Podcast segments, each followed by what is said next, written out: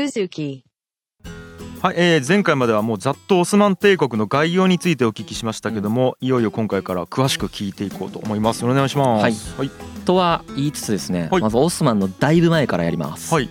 えっとねオスマンを理解するために、えっとねそもそもそのムハンマド以降のイスラームがイスラーム帝国たちが、うん。まあ、どういう風に広がっていってオスマンにつながっているのかっていうところもちょっと伝えたいなと思ってて、はいはい。そうムハンマドから。ここがね日本人が知らないんですよ。あのざっくり知った方が絶ざ対面白い。っくり知ってたらうん。かなり世界史の理解がす進む。イスラームで結構難しいからまたたくさん名詞出てくるんだけどうん覚えなくていいです。うん。であの流れだけ覚えておいてほしはいいなと思ってて。一番最初にね流れめっちゃざっくり言うね。はいまずムハンマドが現れましたよね。はい。これあの過去の回聞いてください知らない人は。はい。はい。でこの人がね、まあ、あれよあれよという間にねアジアとかアフリカまでイスラームがこのムハンマドが亡くなった後に広がっていくんですよ。イスラムっていうのは前回言ったようにイスラム教みたいなもののことですね。まあ、イスラム教みたいなものです、はい。はい。はい。イスラム教を信じている人たちが作った、い。まあ、集団とか国家とかがうん。一気にこう広がっていくんですね。はい。アジア領域も行くしうん。アフリカのところまで北アフリカのところまでこう行ってうんどんどんどんどん広がっていくと。うん。うんでそのムハンマドが亡くなってから、うん。えっと200年間ぐらいはその広範な範囲をその一つにまとまってイスラーム帝国として、うんうんまあ、アラブ帝国とも呼ばれるんですけど、うんうん。えっと治めてた時代っていうのがあります。はい。だけどその200年ぐらい経つと、うん。まあ、あまりにも広すぎるし、うん。やっぱりその利権がいろいろ絡むからうん。分裂していきます。うんうんで多くのその地方政権ができてきたりとか、まあ、大きい、えー、と帝国が3つに分かれて、まあ、統治するみたいなことがあってうん。いろいろやってんだけど、そこでいろいろぐちゃぐちゃやってんだけど、えー、とこの中でそのもう一回一つにまとままとめたいっていう人たちが出てきてうんうん何回かトライするんですよ。うん。うんまあ、ファーティマ朝とかセルジューク朝とか言うんですけどそこの王朝のことをね。はい。その人たちが再統一をトライするんだけどもやっぱりその短期間のうちに分裂をまたしてしまううんうん。っていう状態が続いていてでそんな中でそのモンゴルが出てくるでしょ次、モンゴルはい。はい、前回やったはいあのモンゴルが出てくる時にはうん。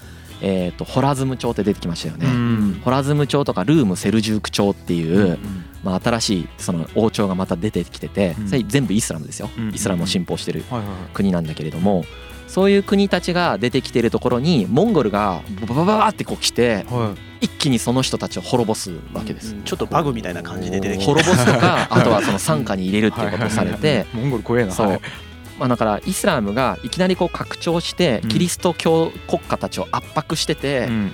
えーと一つにまとまってる時はすごく強かったんだけどうん。それが分裂していってうん。ちょっと力が弱くなっていってうんでその間にキリスト教がちょっと盛り返したりとかうん十字軍を送ったりとかしててうんでそんでも勢力拮抗してる時にモンゴルがババババってきてうん。そのさらにここのそのアナトリアら辺がねうん。小アジアのうん。そのトルコが今あるところら辺ですようん。ねそれがもう分裂するわけ。うん。で戦国時代みたいになるんですよ。モンゴルによってこうしっちゃかめっちゃかされてね。群雄割拠の時代拠の時代に突入するんですでその群雄割拠の時代に現れたのがうん。オスマンだったんですよ。ん。なるほど。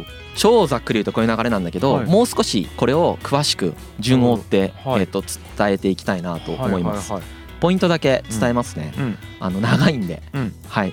で、えー、とまず7世紀にアラビア半島でうん。ムハンマドがメッカでねうん。イスラム教っていうのを作りますよね。はいまあキリスト教から600年ぐらい経った、うん。時ですよね。そうそう。はい、でその後ムハンマドがまあ亡くなった直後っていうのは、えー、とその親戚とか友人とかがうん。そのムハンマドの地位、まあうん。カリフっていうんですけど、うん。この地位を継ぐ、えー時代が来ます。これを選挙制でやってるんですね。誰がムハンマドの次を継ぐかっていうのを、こう政党カリフ時代って言って、まあ、4代ぐらいしか続かないんですけど、まあこういう時代が来ます。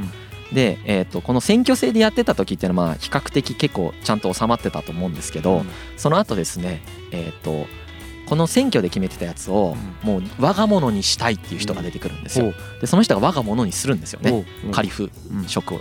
で世襲の時代っていうのが来ます。ああなるほど世襲の時代が来たってことはこれは王朝が開かれたってことになりますんでこれをウマイヤ朝って言います。でウマイヤ朝っていうその王朝のもと、まあ、イスラムが一つにまとまってる状態ですよね。でこれが強かったんですよ。でそのこいろんなところに進出していって、もうなんならそのスペインとかねモロッコのところまで広がっていく。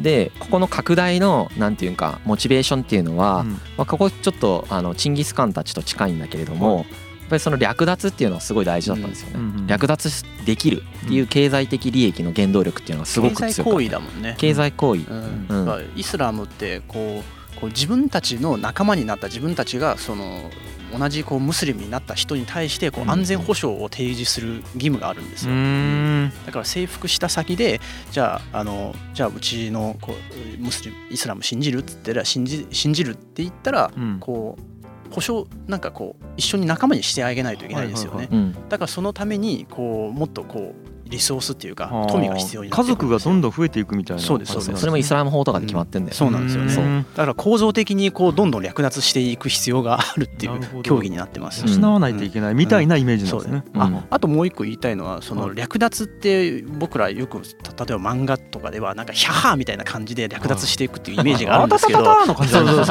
でも意外とそうんそうじゃなくて実は組織組織組織的にやってて例えば略奪に参加する人はちゃんと事前登録をするとか。えー で略奪したいものに対してはちゃんと厳然厳厳選徴収されるんですよ。はあプロジェクトでやってんすね。プロジェクト単位ですね。はでまあそのまあその略奪って言ったら言い方悪いんだけど、うん。聖戦とも言えるんですよねこれ、あまあジハードですね。ジハードです、うんジハードはいよく、聞なんくやつよ。でその宗教的な目的も当然ちゃんとあるしうん。でその中で経済的な理由もあって、うん。そういうなんかもう本当大義名分もあるし実務を伴ってるんで、すごくこう広がっていくわけそれがね。うん。で広がっていってであの世襲制になったこのウマイヤ朝っていうのがまあ続いていくんですけどあのこのウマイヤ朝の時に今でも問題になったりしますけどスンニ派とシーア派に分裂したりとかしてこっちはあんまり詳しく言わないですけどね。あの競技の違いというかねあうんの考え方の違いで分裂をしたりだとかはい。していきます。うん。でもうこの時にはすでにそのえーっと東に東王朝ですよね。うん。中国の東王朝とかいう、まあ、ちょとても由緒正しいね、うん。まあ由緒正しいってみんな由緒正しいんだけど、うんうん。その中国王朝ってやっぱり連綿と続いてるわけじゃん。はいはいはい。でイスラムってある意味すごい新興そ勢力だから、うん。イスラムとしては。うんうんうん。このイスラムがまあたったできてから100年ぐらいで、うん。もう東王朝となんかこうなんていうんですかね喧嘩できるぐらい強くなってるんですよ。はあすごいね。すごいだからベンチャーが。そう。はまあ、ただチンギス・カンとかの膨張力に比べたら全然遅いです。うん。チンギス・カンもその圧倒的だったんいで、まあまあ一台で言ってますはい。うんあのそれに比べたらものすごく遅いんだけど、うん。でもすごいこのここまでの歴史ではうん。すごい速さでやっててうん。あのーアラビアの地でね出てきたものだったんだけど、うん。まあ、そのアラビア半島というよりは、えーっとまた別の場所ですごくこう盛んになってるみたいな状態っていうのがイスラムで、まあ、起こってますと。うん。うん。ちなみにねこの時にねそのイスラムの戦士たちはやっぱり騎兵が多かったらしくて、うんうんうんでこのキリスト教国たちと戦った時にキリスト教国がその騎兵が強いってことはやそこで初めて分かったみたい、その後にナイトが出てくるらしいですよ、ね。中世ナイトはだからイスラム戦士たちと戦ったそのキリスト教戦士がうん。あのマジ騎兵強いってなってうんそれで自分たちも馬乗って戦おうかみたいになっていったらしいよ。へ馬に乗っえて戦うこと自体がね遊牧民たちからそうそう来たそうそう。そうものなんですよ。まあ馬に乗って戦おうってやっぱなんないよね。うん。農耕民族がね。発想発想出てこない。それそうチンギス・カンの時も言ったけど。うん。ん。別の動物だからさ。ううん。ん。そうっすよね。ね。乗るとかね。そう。そう。だって。馬野生の馬見てさ、はいあれに乗って戦おうと思わないじゃん。そう前アメリカの歴史で、うん。あのネイティブアメリカンの人が初めてこう、なんかヨヨーロッパの人がここっちに来て馬に乗ってるのを見てうん。めっちゃビビったらしいんですよ。だからそれはだからもう馬を乗るっていう発想がそもそもなかったからですよね。ない。実際。はい。ね。あんな強いの従えると思ってないですもんし、ねうん。動物に乗るって思乗るって。思わないですだからまあ騎兵が強いんだけど、はいはいはい。まあ、やっぱそういう強さとかも持ってたっていうことですよね。うん。うんでまあ、この馬屋町も、まあ、何代か続いた後に、まあ、新しい王朝に取って代わられるわけです。やっぱりね王朝って何代か続くと基本的にはその後継者争いし始めたりとか。ね。そのまとまんないんだよね普通。うん普通まとまんないわけ。うんだから何代かしたら必ず滅びていくんだけど次に出てくるのがうん。アッバース朝うん。アッバース朝っていうのはねあのみんなが接点があるとしたらアラジンとかがはあのあの話のルーツの王朝これほぼ唯一知ってるあの辺の話。あの千夜一夜物語っていうんですけど、アラビアンナイトとかってね、ね、あの千夜一夜物語のアラジンのルーツになった話とかが載ってる時の時代がこの時代めちゃくちゃ長いんですけどねこの王朝、うん、成功してるよね、うん、750年も続いたんで、まあ、実際なんか国として成り立ってるの500年間ぐらいなんだけど、その後なんか名目だけ続きますみたいなね、中国の周王朝みたいになってるんだけど、なまあそんな感じですね。周王朝ちょっとわかんないです。わかんないですね。はい。あの いつかいつか喋ります。すみません。弱者すぎて。はい。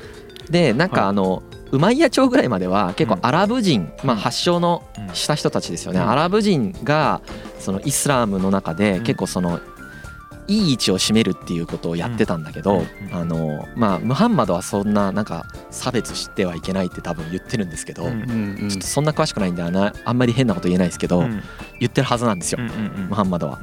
けどその後やっぱりそのねなんていうか王朝になっていくにあたってアラブ人優遇制度みたいなのあったみたいなんですけど、このアッバース朝の時代でそれがなくなっていって、もっとさらに広範囲な人たちにイスラムが広まっていくみたいなね、ことが起こります。はい、で、えーとまあ、このアッバース朝も東王朝と戦ってますね。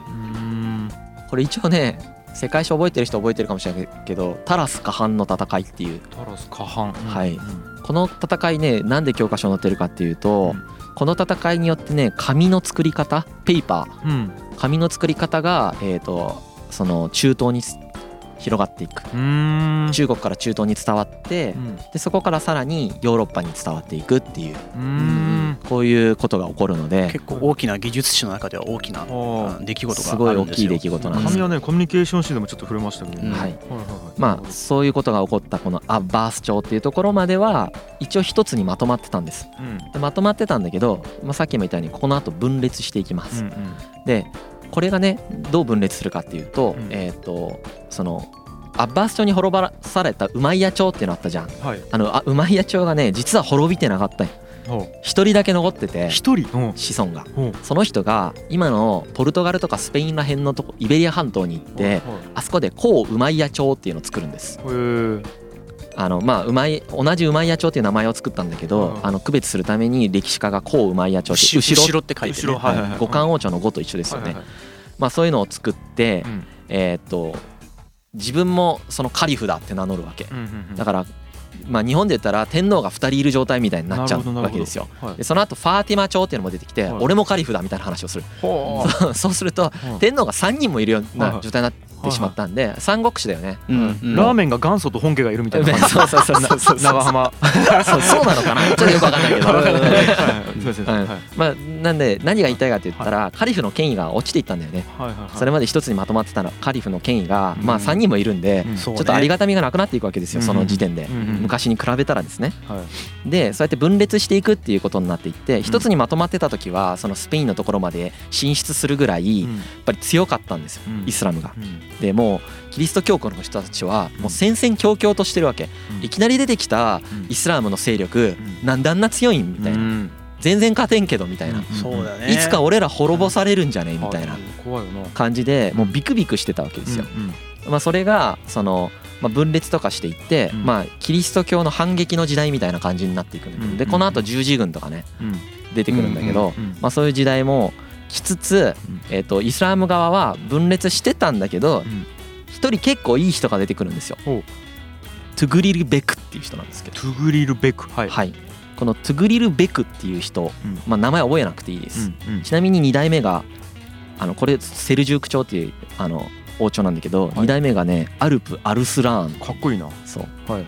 そう。アニメであるよねなんか。アルスラーン戦記だね。うん。ここから来たんだね。そう、勇猛な獅子って意味です。あ意味もかっこいい。はい、かっこいいですよね、このトゥグリルベクとかアルスラーンとかが作った、まあ、セルジューク朝っていうのがあって、うん、ちなみにねこの時に僕たちが知ってるとすると、うん、アサシン？殺し屋の？そう。暗殺のアサシンアサシンとかはこの時代に出てきてる。はアサシン集団っていうのがいてこの人たちが特殊な暗殺術を持っててこの暗殺術でそのセルジューク朝の要人たちをぶっ殺していくんですよ。へえ。あこの辺で出てるんですね、はい、この時がアサシンですね。この時にあとはそのカリフとカリフが天皇だとすると、スルタンっていう役職とかも出てきたりしてスルタンっていうのはね日本で言ったら分かりやすいんだけど征夷大将軍ですね。うんはいはいはい。はい、あ確かにね。将軍と同じです、確かにね。だから実質政治スルタンの方がやってたりするんだけど、はいうん。まあ、一応権威としてカリフっていうのがいてっていう、はいそういう状況ですね。うんううん。ん、でこの時代ぐらいにはもうその今回ねちなみにオスマンの話をするときにビザンツ帝国っていうのも出てくるんですよ。はい。ライバルとして。はい。このビザンツ帝国っていうあのローマの後継帝国なんですけどはい。ローマ帝国のことです。実実は。ビザンツ帝国がローマ帝国のこと。うんなんかあの語弊があるけどそうです。ローママ帝国これ後でちゃんと説明しますけどい。ローマ帝国ってあのでかくなった後に2つに分裂するんですよ。東と西で。東ローマ帝国西ローマ帝国って言って。で西ローマ帝国は早期の段階でなくなっちゃうんです。でそれがあの今のヨーロッパになっていくんです。うんなくなった後にあのフランク帝王国とかが出てきてえーと今のヨーロッパを形作っていって東ローマ帝国って結構長く残るんですよ。1000年ぐらい残ります。はいうん。この東ローマ帝国がビザンツ帝国。うん。なるほど。うん。名前がちょっと違うなってんだけどまあ同じ帝国の一応指してます。うん連続した帝国ですね。はいでこのビザンツ帝国とかもをゴリゴリこうね削りながらねうん。このセルジューク朝とかがでかくなっていくと。で同じでこのセルジューク朝も結局短期間でなくななくなるというか分裂しちゃってうんうん。ルームセルジューク朝っていうねまあうん。分家なんですけどこのなんとかセルジューク朝ってたくさんだよね。シリアセルジューク朝とかこういうのに分裂していった。でその中の一つにその中の一つじゃないんだけどそれとまた同列でうん。分裂あの他にホラズムシャー朝っていうのがあってうんホラズム。朝ね。はいこれがチンギス・カンにぶっ潰されたやつね。出ましたねこれね。はい、でルームセルジューク朝もチンギス・カンにうん。しあのなんていうかな家来みたいにされます、うんうんうん。まあ、ここら辺から、えー、とモンゴルが出てきます、来た来た。はい、でこのモンゴルはねもう誰も予想してなかったわけ、うんうん。チンギス・カンの時にも言ったけど、うん。いきなり出てきて、うん。いきなりもう信じられないぐらい強いわけですよ、うんゲームの裏ボスみたいだ。もう わけわかんないわけ。はいはいでなんかこう自分たち結構強いと思ってたんだけどイスラムも、まあ、圧倒的な強さで、うん。えー、とそのモンゴルが出てきて、はいこの時はねルームセルジューク朝に来たのが、うん。バイジュノヤン千古朝ね。千古ってやりましたよね、千古千古朝ね、うん。千人隊千人隊長ね、うん。はいはいはい。この千人隊長が攻めてきてね、うん。もう徹底的にぶっ潰されるわけですよ。うんうんうん。うん。で、えー、とルームセルジューク朝がこう幅を利かせてた時代が、うん。さらにそれさえ幅を利かせられなくなった。うん。つまり分裂してたやつがうん。さらに分裂していって幅も何何らの権威もなくなったっていう状態になったんです。はいこれはもう戦国時代と一緒なんですよ。この戦国時代と同じ状況の時に、うん。まあ、トルコ系のねうん。いろんな国が乱立する状態になるわけです。これはまあだから日本で言ったらその織田信長もいます、えー、と上杉謙信もいます、はい。えー、と天越もいます、うん。みたいなね、島津もいます。みたいな状況と一緒です。この時の一つのまあだから織田信長みたいな感じで集団っていうか家だよね。家。家。オスマンっていうのがいるんでうす。オスマンさんっていう人がいるんです。あ人の名前？人の名前なんです。オスマンさんっていう人がいて、うん。このオスマンさんが作った王朝。はい。これがオスマン。オスマン帝国。ううんじゃあ始まりはちっちゃいちっちゃいんですね。めっちゃちっちゃいです。もう浪人集団に近いもんね。そうですね。でこのなんかその混乱した、うん。まあ、モンゴルが来て攻めてモンゴルに一回統治されてでもモンゴル帝国もすぐに分裂するんですよ、うん。だからねそのなんていうかなユーラシア大陸の歴史ってうん。ちょっと日本じゃ想像できないぐらいうんうん統一と分裂うがん凄まじいサイクルでもう繰り返されてる。しかも規模が半端じゃそない。うそうそうそう。うん。で新しい勢力が出てきてみたいな。う。んでイスラムもそうだし。人間が大移動したりとかね。そうそうそうそうそう。大移動したりとかして。出たり入ったりして。そうそうそう。もこのもう収束分裂みたいなのをうん。この繰り返していく中でうん。分裂期に武士みたいな感じでうん。いた人たち。うん。この人たちがねうん。ガーゼーって呼ぶんですよガーゼー。ガーゼィ信仰戦士って呼ぶんですけど。まああの主にはあの略奪をしてます。うんこの人たちが略奪をしててうん。うんあの聖戦っていうのをねううんんうん。まあ今度ジハードとまた違うんだけどうん。ガザーって言ってねうん。あの聖戦をしながらうん。それを美化していってうん。でもやってることは略奪行為ででその略奪行為をやり続けていく中でまた新しい勢力がこう固定化されていく。うんうんうん。その時代に出てきた一つの勢力のオスマンがうん他の勢力をぶっ潰していきうん。ついにはビザンツ帝国を滅ぼしうん。要はローマ帝国を滅ぼしついにはうん。えーヨーロッパまで進出しえー大帝国を築くっていうのがオスマン。これがオスマン帝国ののまあまでのルーツ。まあ、パターンとしてイメージしやすいと思いますよ、まあ、真の思考というじゃないですけど、まああのまあ、ある程度無一文からこう少しずつ力をつけていって最後に帝国としてライジングしていくみたいな。そうですね。戦乱の時代から。まあだからそのそうですね。その何をここでポイントとして覚えるかで言ったらそのイスラームっていう勢力がいかに急に出てきてそれがいかに今の世界でも浸透していてその人たちのルーツとかがどういう出方をしたかっていうのがまあこの今日の話ですよね。なるほどなるほどうん、まあそれもその分裂を繰り返してるわけなんだけれども、まあ、いきなり出てきたこのイスラム勢力っていうのは中国に匹敵する勢力として育っていき当然イスあのキリスト教を圧迫しながら、えー、とついにオスマンを生むに至るわけよね。そうそれがある程度オスある意味オスマンイスラムの一個のゴールかもしれないね。最終、最終形、うん、そうかそうか、答えが出たみたいな今今も続いてますけど、まあ前あの近代直前のはいはいはいそこに収束した感じはありますよね。いろんなところで試して結局それが良かったからバーってでかくなったみたいな感じまあ、あとはオスマンだけじゃないしね実は。オスマンと同時期にイスラム帝国って他にもあるわけ。ありますあります。帝国レベルのやつがですよ。一つ一つが帝国レベルなんです。だからものすごい強いですよね。みんなでもイスラムっていう状態で。ハンマーでもこうなると思わんかったよね。思わんでしょうね。これはでも本当にいまだに僕はその本質的に理解できてないのは、どうしてここまで、なんていうかな一気に広がり、強いのか、これはすごくちょっとテーマとしては僕もまだ解明ができていないまあいろいろはまあよ読んではしたけどね。もちろん読んでるしいろんな答えは書いたんだけどこないですそう税制がすごかったとか。そうそうそうそう。宗教寛容とかね。そうそうそう。ビジネス環境をすごく整えるのがうまかったとかいろいろはありますけど感覚的にね分かんない。むずいね。だからイスラムの方が優秀だったっていうのもあると思いますしいろんな理由があるんでしょうけど、やっぱりそのなんかこう腑に落ちるレベルでイスラムの拡大を説明できるかって言ったら結構難しいなっていうところがありますね。なるほどな。すごいことなんですよこれ。うん、はいはいはい。本当に。まあ600年続いたっていうのも相当すごいですね。うん、維持もできてる。うん、すごいし、ななんていうかな。かなり原型が残ってるんだよねイスラムって。へえ。キリスト教とかよりも変遷してないんですよ、うん、イスラムの方が、うんうんうん、仏教とかね、うんうんうん、結構ムハンマドが最初に言った教義を本当に大切にしていて皆さん、ムスリムの人たちって、うんうん、すごく残ってて、それをずっと大事にした状態でこうやっていろんな地域の人たちが、いろんな関わり方をしながら、たくさん国を作るに至るまでなってて、みたいな。いやなんか一神教なんだけれどもこう環境環境に応じてカスタマイズしていくなんかマインドってなんか結構感じた。あるしなんか僕が感じたのはキリスト教よりも寛容だなって思った。歴史的事実を見たらね。今がどうとか言うつもり僕一切ないんですけど、まあグラデーションだなんだけどもちろん極端な原理主義者もちろんねどっちにもいますけど、でも全体的に見たら緩いよね、キリスト教よりも。キリスト教よりもなんていうか多宗教とかに対しての寛容性が比較的高く見えます、ただそうじゃないっていう人ももちろんいますし、本によっては寛容だって言われてるけどそうでもないっていう人もいますしなんかいろんな意見ありますけど。